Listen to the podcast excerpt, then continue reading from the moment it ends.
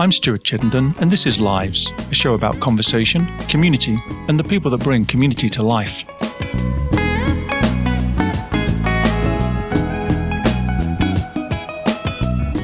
My guest today is author David Philip Mullins.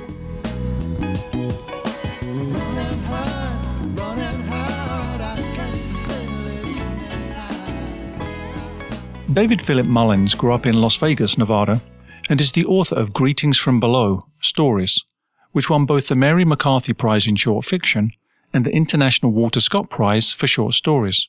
He is a graduate of the Iowa Writers Workshop, and his work has appeared in many publications, including the Yale Review, the Massachusetts Review, New England Review, Ecotone, and Gulf Coast. He has received the Silver Pen Award from the Nevada Writers Hall of Fame, a Stanley Elkin Scholarship from the Sewanee Writers Conference, the Dorothy and Granville Hicks Residency in Literature from Yaddo, an Individual Artist Fellowship in Literature from the Nebraska Arts Council, and a Creative Writing Fellowship from the National Endowment for the Arts.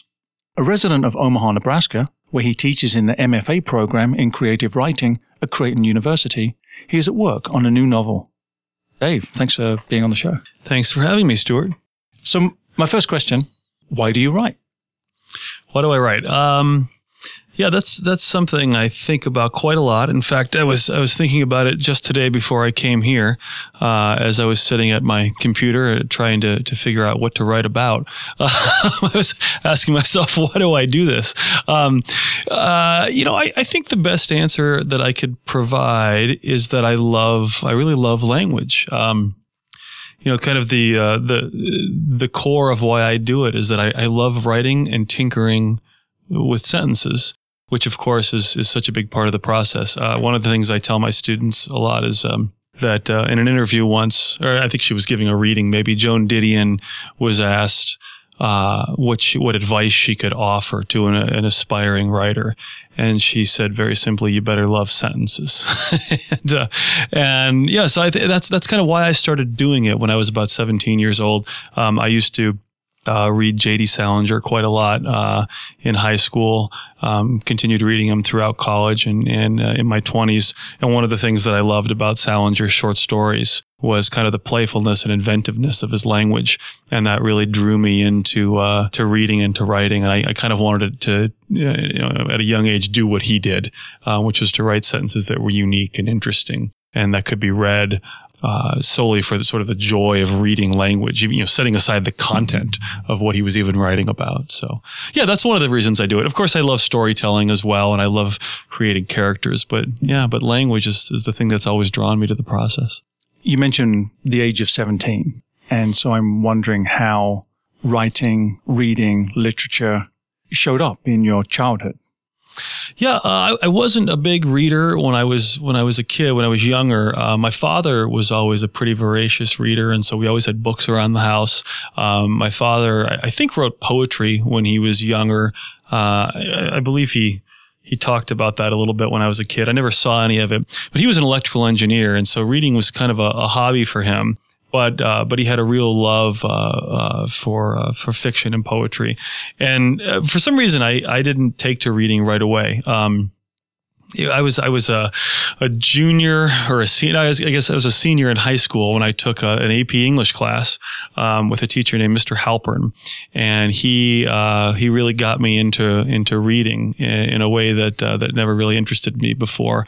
And from from then on, I, I just kind of started reading constantly. You know, I for a long time I would read a, a, book or two a week if I had the time. Sometimes a you know a book in a day. Um, you know, so going I, I went from not reading at all really to reading that much when I was about, like I said, 17 years old, thereabouts. And in that, that high school class, I, uh, I remember I can tell a very brief story about how I actually started writing. Uh, there was a kid named Chris Harris in my class who was the sort of Mr. Everything of our high school. He was a varsity athlete, varsity swimmer. He was a good looking guy. Uh, everybody knew him. Everybody liked him. Got very good grades. He was the valedictorian of our class, uh, or one of them at least. And anyway, one day in this uh, AP English class, he was writing a poem and I watched him over his shoulder as he wrote this poem. And I actually had the thought, at the age of 17, if Chris Harris is writing a poem, that must be a cool thing to do. so, so I decided to start writing a poem and I was kind of a, uh, a Grateful Dead fan at the time. so I wrote this rip-off poem uh, of, of these Grateful Dead lyrics, and uh, and I showed it to Mr. Halpin at the end of class, and he lied to me and told me it was very good and that I should, I should keep writing poetry. And, and, honestly, that's that changed that that sort of day changed my entire life. I uh, you know, in conjunction with taking this class, I developed a love of writing and and of uh, and of reading. So started writing poetry almost every day. And realized it was I was a god awful poet um, when I was about 20 or 21 and so then I turned to short fiction and uh, started writing short stories and and that was that. Something you said speaks a little bit to the obsession of being a writer. You began by telling us why you write and there seemed to be something tortured about it you were sort of um, self-flagellating. Uh, I have this scene of you sitting in your office earlier today, asking yourself, "Why do I write? Why do I? Why do I write?" and that and that torture of being the writer, but also this sense of the obsession because I don't know many teenagers who would be reading two books a week. Is there something obsessive about the character or the, the nature of writers? Yeah, yeah. I, I think I think uh, most people who are involved in the arts are obsessive people on some on some level or another, and usually I think on a on a, on a pretty important, pretty big level. Um, most of the writers I know are very obsessive about their work. Um, you know, you and I have talked about the fact that that I tend to devote about three hours a day, five or six days a week to it. So you know, I, I guess there's there's the obsessive sort of uh, uh, my obsessive concern with getting a certain number of hours or you know or minutes in each week. Um, but a lot of that comes with uh, fear of it comes from fear of failure, and it comes with this this these obsessive thoughts about succeeding at it and uh, and you know and, and doing well. Um, and and for me, really, that just means writing well. You know, hopefully publishing at some point, but but writing well. Um, but there's also an obsession with you know again just the act of putting language down on paper. Um, and it's funny because when I said today that I was trying to figure out what to write about, uh, I want to start a new book. I want to start a new, a new novel, and I don't have any any ideas that are working for me. I've got tons of ideas I've written down and that I've pursued a little bit, but none of them is really working. No, no, I'm not really drawn to any of them enough to spend three or four years on the, on a single project. So I was sitting there at my desk for three hours today, just uh, trying to come up with ideas, trying to come up with stories. And I thought, why am I doing this? I don't even I don't even have an idea, but I have this desire to write something. And I and I had the thought, well, God, I wish someone would just give me a story, just so I could start writing the sentences. And so that's what it's always about for me. Again, you know, just stringing together sentences, playing with structure, creating the narrative. That's what I love. And it, it's funny to me sometimes that I, it could be about anything. I almost don't even care what the story is, as long as I could tell a story. So yeah, I think I think there's something obsessive about that. yeah. I don't know enough about writing mm-hmm. and writers to be able to answer this question, but I, I can ask you, which is I think there are as many ways of going about the craft of writing as one can imagine. It must be a very diverse array of approaches that people bring to how they write. Yeah. And yet you, you seem to have a very particular and disciplined approach to this craft, driven by various motivations. Mm-hmm. So maybe speak a little bit more to what are your approaches to the craft of getting product, as it were, getting yeah. something written. Yeah, you know, there, there's two quotes that I like to use a lot in class with my students. You know, one is uh, so one is attributed to William Faulkner, and he um, he was once asked if he writes only when he's inspired or if he writes every day. And he said, you know, I write uh, only when I'm inspired, but I make sure I'm inspired every day. And so, uh, so there's something to that. This idea of forcing yourself to do something you love, right? You know, of course, if it's something you love, you would think you'd want to do it every day, but because of the level of difficulty involved in it, um, it's a hard thing to sort of get yourself to do on a daily basis, even if you, you know, even though you might love it. Um, another quote that I, I like uh, to use a lot in class is uh, attributed to Dr. J. And uh, so Julius Erving, and he said once that being a professional means doing what you love to do on the days that you don't want to do it. And, and that, that, that one I like even more because there's really something to that. You know, we, we, I think we, we sometimes when we turn what we love into a profession or we turn it into something that we hope will be a profession, it suddenly becomes a lot less fun. And, um, even though we still might love it, we might not be, be pulled to do it every single day. So, uh, so I, yeah, I, I force myself to sit down for a certain number of minutes each week. and put the work in. And I and I really do believe very uh, uh, strongly in this idea that when you sit down to start working, the the inspiration will eventually come. Um, for me, it almost always does. You know, I'll I'll uh, I'll be sitting there sometimes for an hour and a half, sometimes two hours, with nothing coming, and then in that last hour, a great idea will occur to me, and I'll work for you know for sixty minutes on that idea, and then I sit down the next day and I can put in a full three hours, you know, on that thing that came to me at the end of that the day before. So, yeah. what is that alchemy? The balance between having talent or genius matched with the effort and the labor that needs to come with sparking that genius or bringing that genius out? Yeah, well, I, I, I, guess I'd, I'd, first say that I, I, wish I had either talent or genius or, or, both. I don't, I don't, I don't know. I know I don't have any. I know there's no genius in there. There's definitely talent. I'll let others speak to genius. I, I you know, it, it's funny. I think a lot about talent. It's this. It, it's it's a mystery to me because it's the, it's this intangible thing that I can't put my finger on. I can't touch it. And you know, eh, people are very fond of saying he or she is so talented at this or at that. And I, I, I guess I just believe in hard work. Um, and you know, certainly there's a mystery. I don't mean to. I don't mean to make it sound so workmanlike because certainly there's a mystery to the process. There's this mysterious aspect of it, right? Where when you put in that work, when you're sitting there, for me, in that three hour period, often things will come that I don't expect. You know, uh, scenes, characters, sentences that I didn't plan to write and they'll just they'll just come because I'm sitting there and because I'm focused. And so that's really what I believe in. I believe in focusing, closing the door, shutting out all the noise, turning off my phone and the internet and just focusing and saying for 3 hours I'll do nothing but this. And for you know a lot of times that means staring out a window for 3 straight hours. But again, hopefully during that time something will come and hopefully it'll come soon so I don't have to waste you know, a full 3 hour session.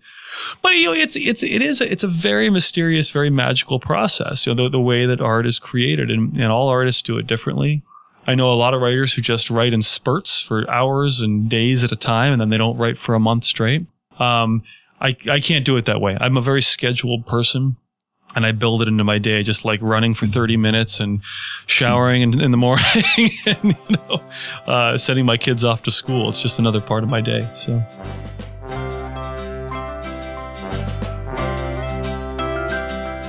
Smile, an everlasting smile. A smile could bring you near to me. Please don't ever let me find you gone, cause that would bring a tear to me. Oh, this world has lost its glory. Let's start a brand new story now, my love. Right now, there'll be no other time, and I can show you how, my love. Talk in everlasting words and dedicate them all to me. For this, I'll give you all my life. I'm here if you should call on me. Oh, You think that I don't even mean a single word I say,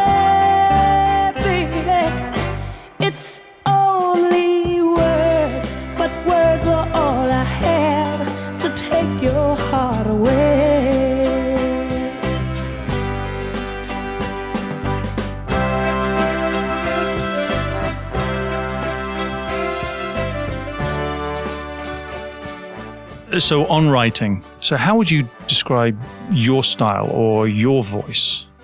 Yeah, boy, um, how would I describe my voice? I don't know how I, I don't know what adjectives I would use to describe my voice, but what I, I guess what I could say about it is, um, you know, while I do believe in being yourself as a writer and kind of developing your own style, I, I do think that there's a big misconception about the way that style and, and you know that voice is developed. Um, I think, and, and I think this misconception applies to a lot of the arts, but very particularly to, to writing. And it's that a lot of, you know, a lot of non-writers think that you are, you know, you're born with this talent or this genius that we talked about, right? And then you sit down at a typewriter or a computer and lightning bolts shoot out of your fingertips and a Pulitzer Prize winning novel is born. Uh, and, and, it just doesn't work that way. And, I, and I, what I tell my students a lot is that, you know, writing is a learned process. It's no different than any other art form. So just the way a budding, uh, you know, player of the guitar might sit and listen to Keith Richards for hours every day in his basement and try to copy that or mimic it or, you know, emulate it. Just the way that that person learns to play guitar, writers learn to write by mimicking other writers. And I, and I think your, you know, the, your voice develops by kind of trying on the voices of other writers and seeing what fits you. And you discard a lot of them, but others you keep.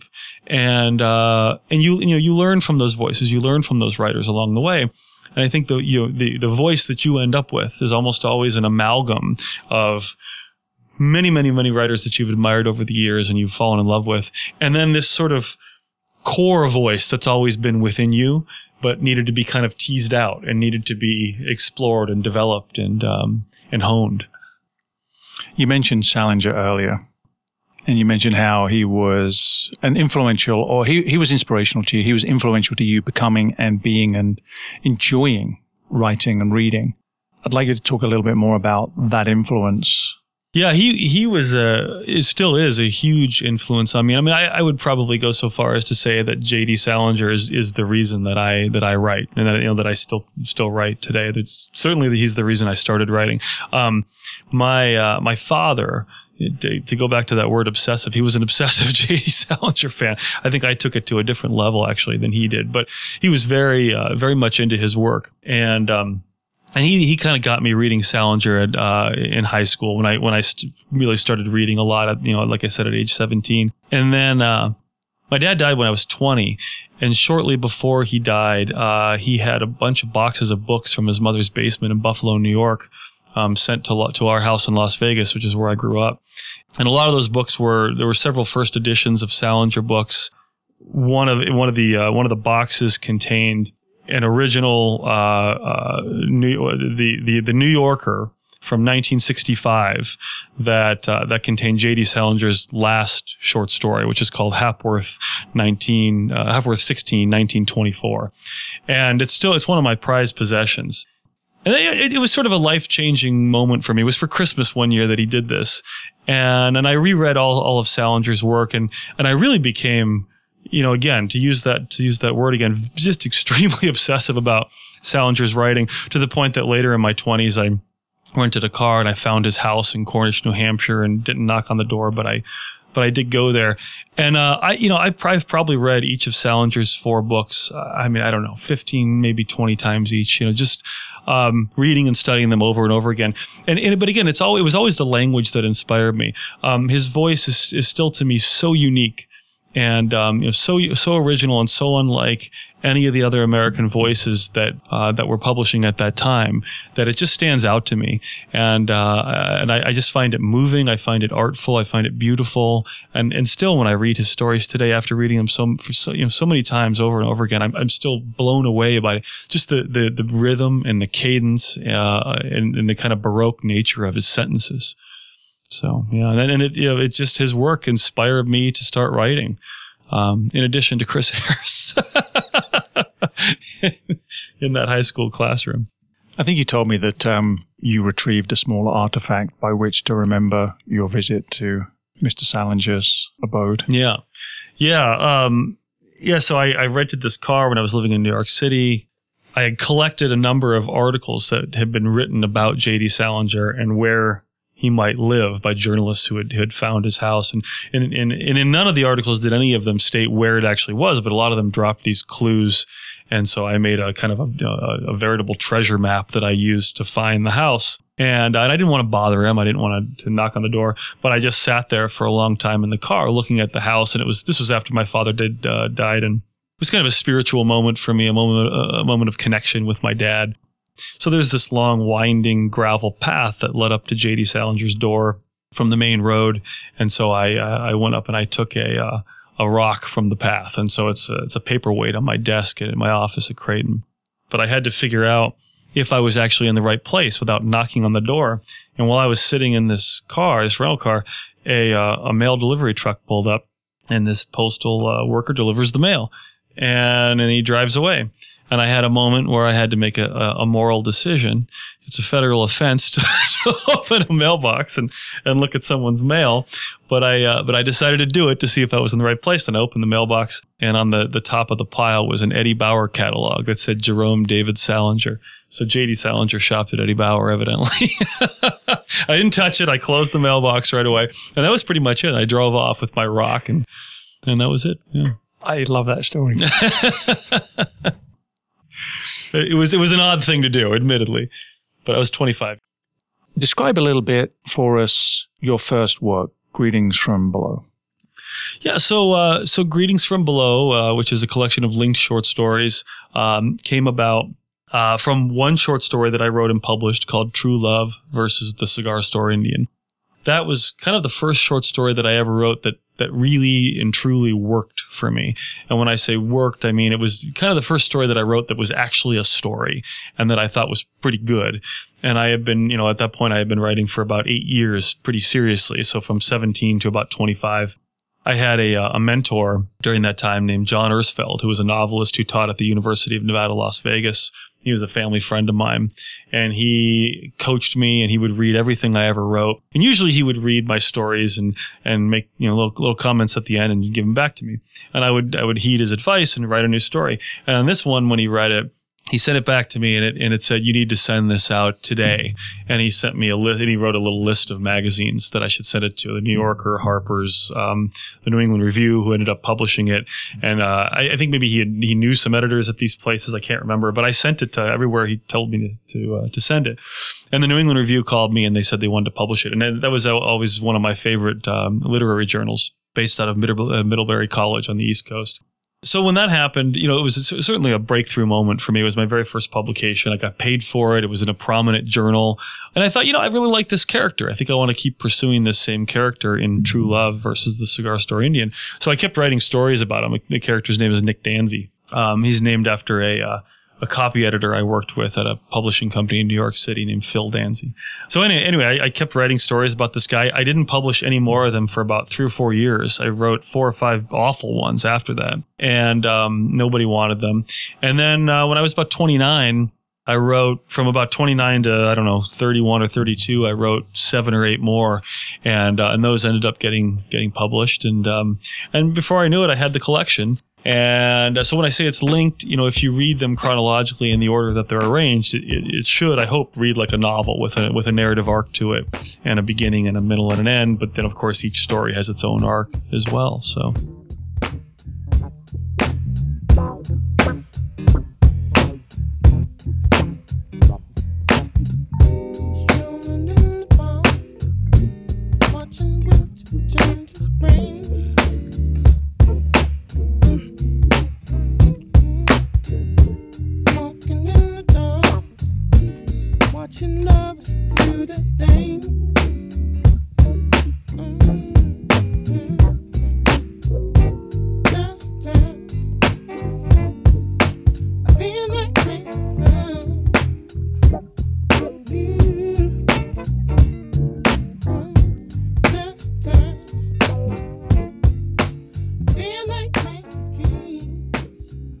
Could talk a little bit about uh, the the story arc of the book. Um, so Nick suffers from various uh, fixations and sort of fetishes of a sexual nature. They kind of control his thoughts and a lot of the decisions that he makes. He has a girlfriend named Annie who he's been kind of cheating on uh, off and on throughout the book. Uh, he feels incredibly bad about it. It's this sort of moral dilemma he has throughout the novel. Uh, at the same time, his father has uh, has passed away recently, and he's dealing with his mother's kind of um, unraveling psychological situation. Uh, she develops um, a compulsion for for stealing and uh, and gam. I, am sorry uh, for gambling, but then also later in the in the book for stealing. Uh, but but she was primarily a gambling addict. And so Nick has to deal with that. So there are various conflicts throughout the book that kind of emerge and uh, that Nick has to deal with. But but the main one are, are these kind of sexual impulses that he has that he can't quite control. And you probably get asked the question, every time you do a reading. Are you Nick? I, I, I have many many times, um, which is funny because my own father died. Nick grows up in Las Vegas in the book, and of course that's where I grew up. Um, my mother never unraveled psychologically and developed a gambling addiction. Uh, I, I, have never suffered from the fixations that Nick suffers from. Uh, you know, Nick is a composite character, like all my characters are, and, and you know, I think most most fiction writers would tell you that their characters are are born of experiences that they've had, but also stories they've been told by other people. You know, maybe things that they read about, um, uh, things that they witness people do. You know, you kind of combine all these things together to create a character ultimately. I really believe in that process. I think that's where the richest characters tend to come from. You know, so yeah, Nick is kind of a he's he's, actually a, um, a combination. His personality is kind of more a combination of two people I used to know when I lived in San Francisco, whose names I, will protect. but, so tell us about your new novel, such as you can, yeah. and how and why it might be different. Uh, a different form of work from your previous writing. Yeah, so the, the novel I just finished is called The Brightest Place in the World. Um, it's unpublished. Uh, my, my agent is sending it out very soon to publishers, so we'll see what happens there.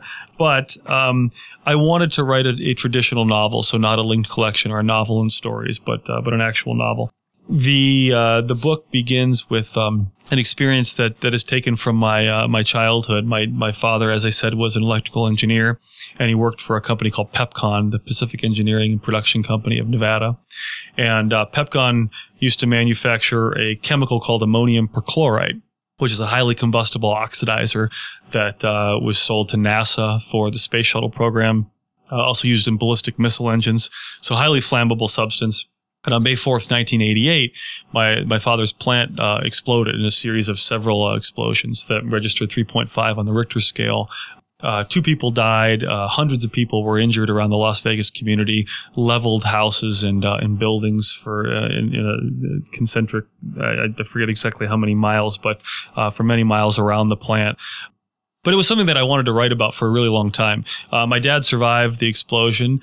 So in, in my fictionalized account of it, which is set in 2012, a chemical plant blows up on the outskirts of Nevada and uh, of Las Vegas, rather in the Nevada desert, and then the novel traces the lives of four characters who are directly affected by it, and it kind of shows how their paths intertwine um, over the course of uh, of about a year but it's very different than anything I had done before. I, that book was a very long process. It took me about seven years to write, and I destroyed many, many chapters, probably a hundred pages or more that weren't working that I had to rewrite.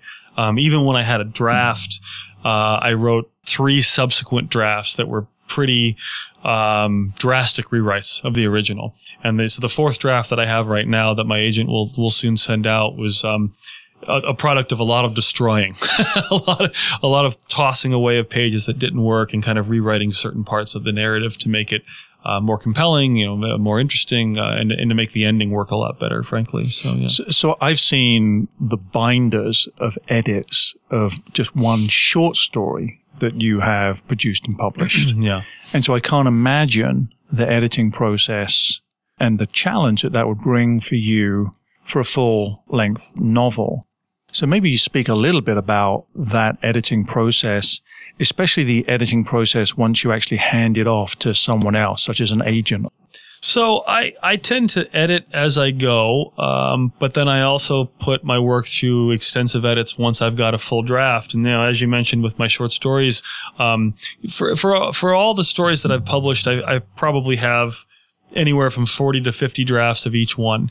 And like you said, I do keep them in these big three, uh, three ring, you know, three inch binders. Um, and I, I, I, print them out and keep the drafts so that I can look at my line edits and see the edits that I've done um, throughout the process. And, you know, maybe I'll go back and reinsert a sentence that I've taken out because I thought it wasn't working originally, but now I sort of miss it and, I, and, I, want it back. So that's why I print them out and keep them that way.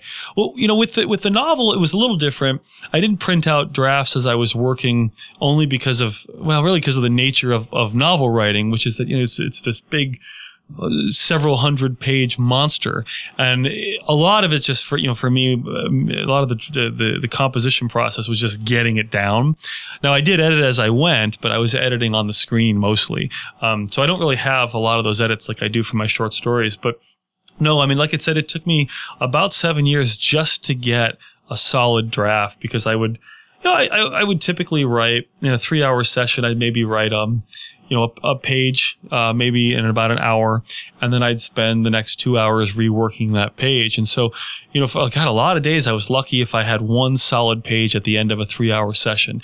You know, now sometimes I was moving a little more quickly and I would get more down than that, but but revision is a big part of it for me. And as I said earlier, especially just tinkering with sentences it, it doesn't come from being meticulous as much as it comes from wanting to get the voice just right.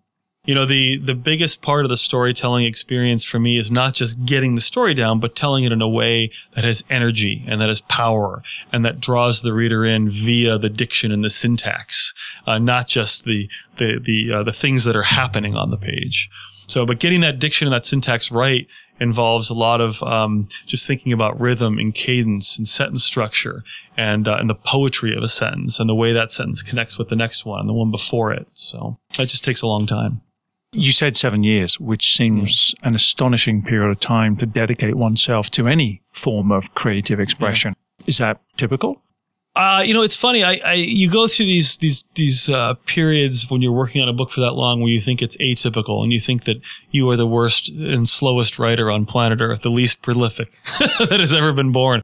But I have a I have a good friend um, from graduate school named ZZ Packer who wrote uh, a collection of short stories called "Drinking Coffee Elsewhere," and uh, she's been she's been working on a novel since 2003 that she still has not finished. She published an excerpt uh, of it in the New Yorker few years ago, but um, you know, 15 years on the same novel. Uh, I believe it's about the Buffalo soldier, uh, soldiers during the Civil War, and uh, I, I can't wait to read it. But she still hasn't finished, and I've talked to her several times over the years about how long it's been taking her to write that novel. And she says exactly what I just said to you, which is, you know, good writing takes time. Good writing takes time. And, um, so I don't know how many pages she's discarded, but she's said hundreds. And so, you know, I look at someone like that and I think, okay, well, seven years isn't too bad.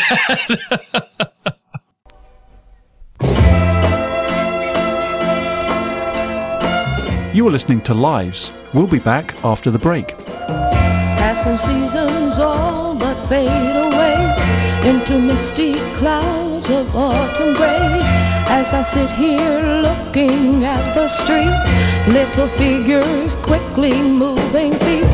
I'm just a pebble.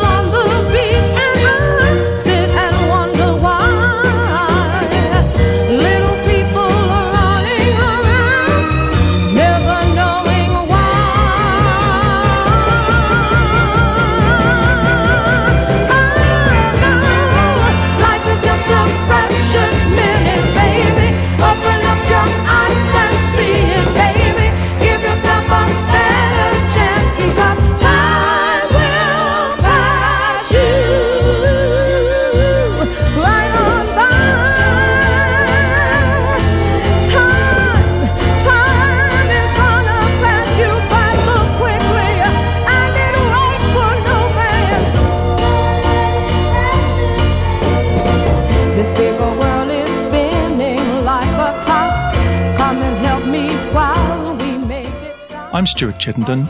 My guest today is author David Philip Mullins. Come along with me and I'll show you how.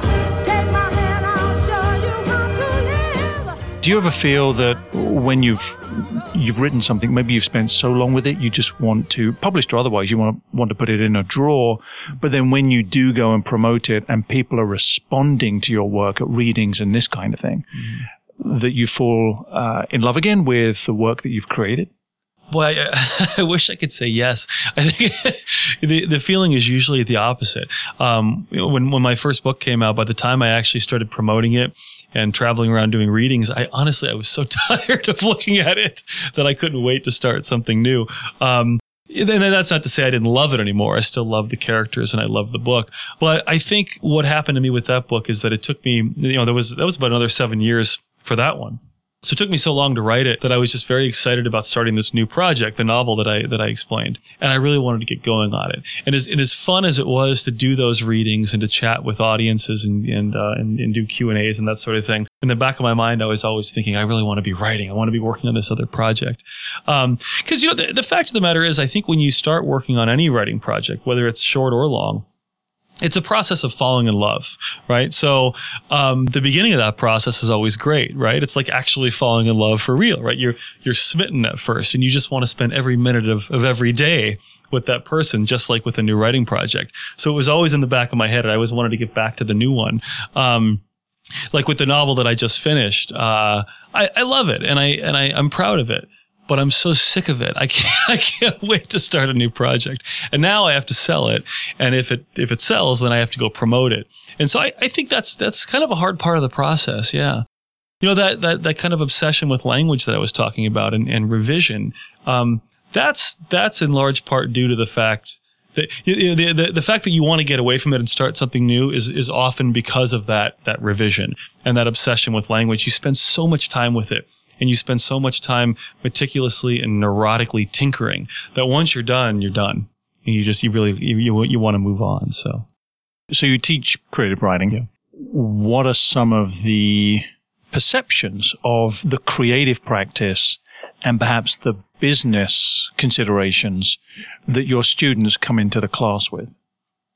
I think a lot of my students come into the classroom uh, with a couple of notions. I think I think one of them is that they're they're going to make a lot of money at it, and I I I, I really try hard to kind of dispel them of the notion that there's a lot of money in this because there really isn't for most writers. You know, for most writers, it's a labor uh, a labor of love, and I, I, try really hard not to be discouraging and not to uh, to burst their bubble, but to very gently but effectively say, look, you have to do this because, you know, as I said earlier, you, cause you love to write sentences, not because you want to make a million dollars. So there's that to grapple with a little bit. You know, and of course, uh, and I, I was, I, I was the same way when I was in my early twenties. I, I had read stories of the big advances that some novelists had gotten. And, you know, you go into it thinking, oh, that's going to be me. And you realize hopefully quickly that yeah, it could be you, but you have to get pretty darn lucky for that to happen. And, and almost never does it have much to do with the quality of the work. It has to do with luck, you know, being in the right place at the right time, writing the right kind of book. So there's that. Um, and then I think in terms of the writing process itself, I think that there are two things that I that I really grapple with a lot with students. One is that a lot of students want to write only when they're inspired, which we talked about already, right? Um, and they they have a hard time at first understanding the idea of putting in just hours and hours and hours e- each week, like you would at a job, right? So convincing them of the importance of that is often difficult. And the other thing is revision. You know, a lot of students don't like to revise, um, and I don't say that to disparage my students in any way. I, this is this is very common among writers. You you know, they like to create, they like to compose, they like to pour stories out, but revision is hard for a lot of writers. And I think that you know the writers that tend to to succeed are the, I think the ones that that fall in love with revision as much as the composition process. So I, I try pretty hard to kind of get them to understand the importance of that the importance of tinkering and the importance of just falling in love with rewriting. There's the poet Paul Engle, who uh, was one of the uh, the original founders of the, the Iowa Writers Workshop, said that writing is rewriting what you've already rewritten, and so that's something I talk a lot about in class. Do your students just think you're a fun hater? Uh, you know, unfortunately, I think they do. I, I, I tend to be, um, I have very high standards in the classroom. And uh, I don't think that all my students like that. Um, I hope some of them do, but I, I expect a lot of them. And um, and I and the reason is that I know that they can they can do better, and I push them to do better. I push them to be the best writers that they can be, and um, often that that means you know not patting them on the back, but saying, okay, this is pretty good. However, here are the nine or 10 other things that you need to think about. Here are the nine or 10 other things that you can develop further and that you can be doing better criticism is hard to hear. Nobody wants to pour their heart and soul into a narrative and only to hear their instructor say, well, it's not quite working and here's what you can do to make it better. But that's how you improve as a writer by taking that, that criticism and, um, and, and working harder. So without necessarily having to explain in too much detail the full curriculum, what is the general flow of a creative writing course that, that you would take your students through so that they've transitioned from being a, a willing, if um, rough talent to one that is perhaps uh, quite polished? Yeah, I mean, I guess there are, in terms of creative writing pedagogy, at least for my classes, there are really four kind of components of each course. Um, the first is is reading the published work of other writers um, and, uh, and and we tend to do that reading reading and discussing the published work of other writers, and we tend to do that as, as much um, as I can in a, in a in a 15 week session because that's so important. You know, again, learning from from structure, learning from the language of other writers that you uh, that you hopefully fall in love with. So that's a big part of it. Um, Craft talks would be another part of the course. So, you know, at least once a week, I'll give kind of a, a talk. It's really more of a discussion about a, a, particular element of craft, you know, point of view, exposition, structure, etc. Um, the, the third component would be um, exercises. So I, I, assign a lot of writing exercises during the week uh, that students will do either in the classroom or at home, and then we discuss them afterward. And then the fourth component, which is the most important, is workshopping. So uh, students in a fiction writing class will write uh, several short stories in the course of a semester and workshop those, which means uh, every student in the class reads the story first, and then we all sit around in a circle and discuss the work at hand, and we talk about what's working uh, and and what's not working, and hopefully. In the course of a given semester, you know, through those four, four components of the class, students are developing. I, I do I do think that there's a bit of a misunderstanding about creative writing curriculum though on the on the university level, which is that you know, in a, in a given four year period, uh, between the freshman year and the senior year, that a student can kind of fully develop as a writer and emerge from a, a university education as a fully formed you know, uh, a literary artist. And, and I, I, think that's a huge misconception and it's an unfortunate one. You know, it takes years and years and years of practice, just like any art form, to get really good at it. It's no different, you know, as I was, as I was saying earlier, uh, than developing as a musician. Um, it's not about just taking four years of coursework. It's about obsessively practicing it day in and day out.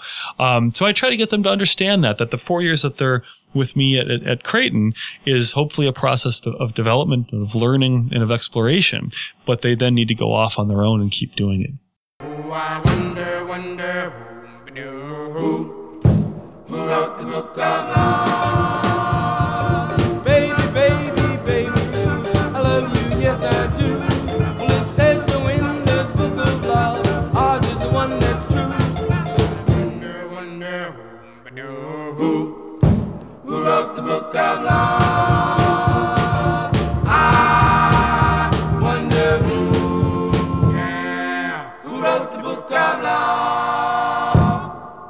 You know, so the humanities, perhaps to some, seem to be in general under assault in terms of their continuing relevance. Yeah. So how, how do you think about the continued relevance of the written word in our culture and our society and as being valuable to be the subject of hard ongoing tuition? Well, that's a big one. Um, you know, I, I had a, uh, a professor in graduate school named Frank Conroy, who was the director of the workshop at the time um, one of the greatest teachers I've ever worked with, and uh, and he said that pop culture is the writer's headwind, and I and I, I always remember that when I'm when I'm having a particularly difficult writing day, you know, I because I, I, often want to sort of give up and and do some other kind of um, artistic work. you know, I've, even even in my 40s, I've thought, well, maybe I'm a screenwriter instead, or, maybe I'm a painter. Um, and, and often when I have those feelings, it's because I think, well, what's the point of even doing what I'm doing? This is so hard and it's taking so long, and I'm going to finish this novel, and may I don't know if I'm lucky, a thousand people will read it but probably not even that many, right? And, uh, and, and, you know, I think a big part of that is, is people are interested in other things. They're interested in movies. Maybe they're interested in, in whatever bright, flashy, uh, noisy thing is online in front of them on the screen at any given moment, right? And so you, you, you, you're kind of competing with that as a writer at all times. And it's easy to want to sort of give up. But I, I I just fundamentally believe in the power of the written word. I believe in the transformative experience of narrative art. Um, you know, the, some of the most moving experiences I've had in my life have been have involved reading novels or reading a poem or listening to a, a, a writer read his or her own work. Uh, at a public reading, you know, experiences that have brought me to tears and that have made me think about the world in a different way or about human beings in a different way. Um, you know, I, I, like to think I'm a pretty empathic human being, and I, I uh, attribute my empathy in large part to reading and to understanding human nature via the written word, not just via human experience, but um, but through how other how other humans write about that experience. And I think it's it's invaluable, and I, I hope I always believe in it, and I hope novels don't disappear from our culture. I don't think they will. I think they'll continue to endure. But yeah, but you know, the novelist is always fighting the television and then the movie screen and now the internet. So it's interesting that you speak to empathy and this idea of understanding the human condition more if if we read and absorb the perspectives and the narratives of others in different ways. Mm-hmm. It's it's hard to know if our times are any more traumatic than previous times or times to come, but it feels like reading would benefit some of the disharmony that we see in the world around us, mm. which is my way into asking you, what are you reading now? And what sort of recommendations would you have for people that might be listening? Yeah, you know, I well, right now I'm reading No Country for Old Men um, because the uh, the novel that I think I want to write um, might have some similarities to it. I, I, was talking earlier about the ideas that I'm, I'm kind of sifting through to come up with a, a, story to tell, and the one that I'm most drawn to involves uh, drug running and uh, and, uh, and and and murder in the Nevada desert and it's it's partially fictional and partially based on some reading of uh, actual events that I've been doing. Um, but No Country for Old Men is a similar sort of story, so that's what I'm reading right now, um, and I, I, absolutely love it. I, I, love the work of Cormac McCarthy. Um, speaking of, of McCarthy, uh, the The Road is one of my favorite novels of all time. You know, and speaking of being moved to tears during a reading experience, the first time I read The Road, uh, I, I, I, cried almost every time I sat down to read it. Um, so that would be a recommendation. I just finished uh, uh, uh Station Eleven by Emily St. John Mandel. And I think it's one of the best novels I've read in 10 years. Uh, so I would highly recommend that as, as well. Um, boy, what else am I reading? Um, I'm reading a great book on screenwriting called Save the Cat.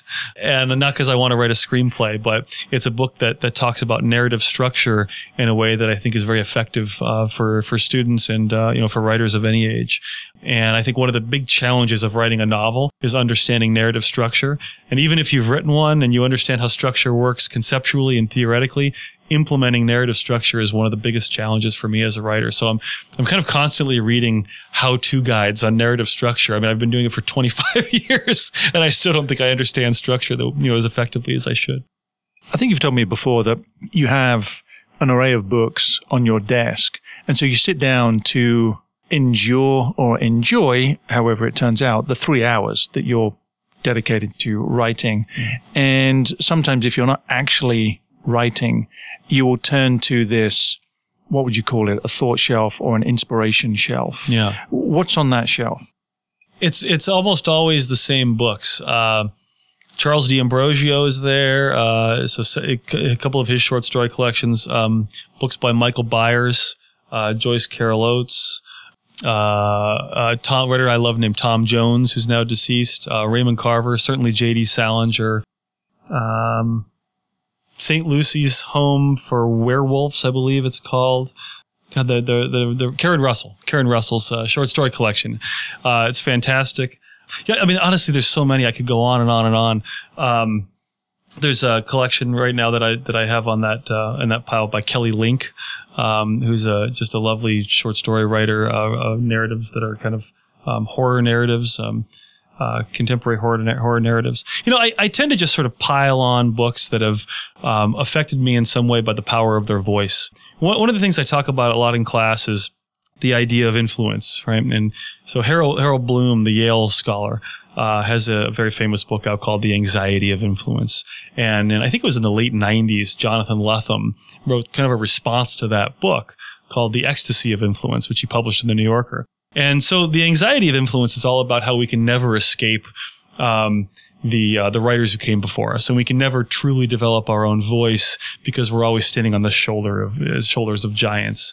And Lethem said, "Well, this is something to be celebrated. This is this isn't a negative thing. This is a positive thing. So let's let's celebrate our inspirations." And let's allow ourselves to be influenced by the work of others. And that's kind of how I think when I'm writing. So when I'm stuck, uh, you know, as you said, I've got these books on my desk and I'll just open one and I'll, I'll allow myself to be inspired by a random paragraph I open the book to.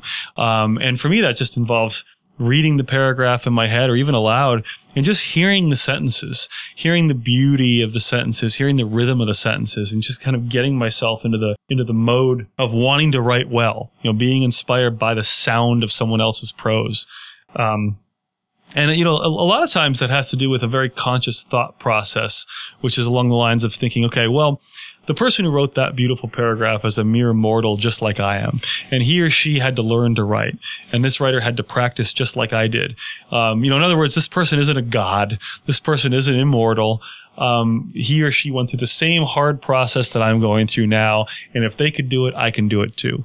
And so that's kind of a big part of it too. Just reminding myself that I have the ability, just like all these other writers on my on my desk. You know, I'm no different than they are. I mean, they might be better than I am. They probably are, but uh, but I could still do it.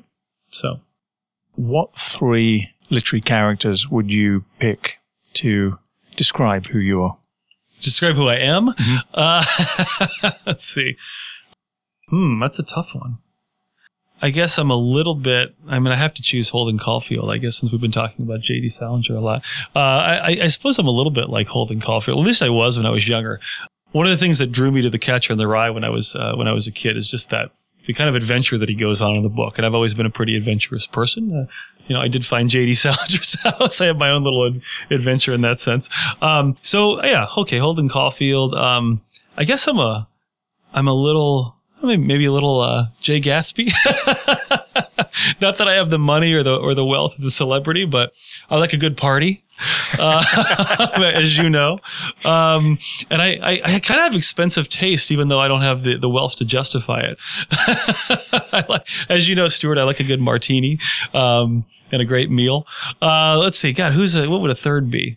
Maybe. Um, I have no idea why Raskolnikov from Crime and Punishment just popped into my head. I'm not going to kill a landlord, but uh, but but I, I, tend I tend to brood the way Raskolnikov does in that in that novel. I tend to overthink things, um, and maybe I tend to, to justify bad decisions I've made by by constantly looping around in my head and coming up with a, a way to make it um, uh, an acceptable thing that I've done in my life without without getting too specific. That's a pretty vague answer. Say it's here where our pieces fall in place. Any rain softly kisses us on the face. Anywhere means we're running. We can sleep and see them coming. Where we drift and call it dreaming. We can weep and call it singing. Live's radio show is supported by Humanities Nebraska, inspiring and enriching personal and public life by delivering opportunities to engage thoughtfully with history and culture. Learn more at humanitiesnebraska.org. We can bow because our music's warmer than blood. Where we see enough to follow, we can hear when we are hollow where we keep the light we're given. We can lose and call it living, where the sun isn't only sinking fast. To listen to this show again and to hear past shows, download the podcast at iTunes, search for Lives Radio Show with Stuart Chittenden, and leave a review while you're there to let me know what you think of the show. and we get a chance to say before we ease away. For all the love you left behind, you can have mine.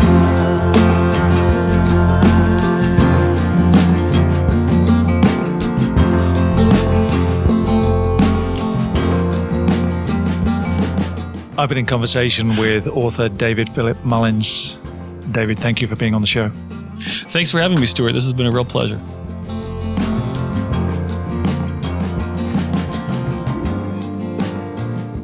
I didn't even realize I was Stuart. It's fun. I apologize. It's, it's so good. Can you edit that out? Okay, sorry.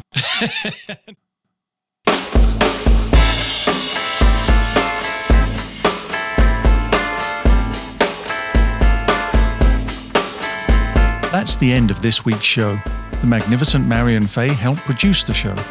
Lives is an executive production of Squish Talks. I'm your host, Stuart Chittenden. Join me next week for more community, conversation, and the people that bring community to life.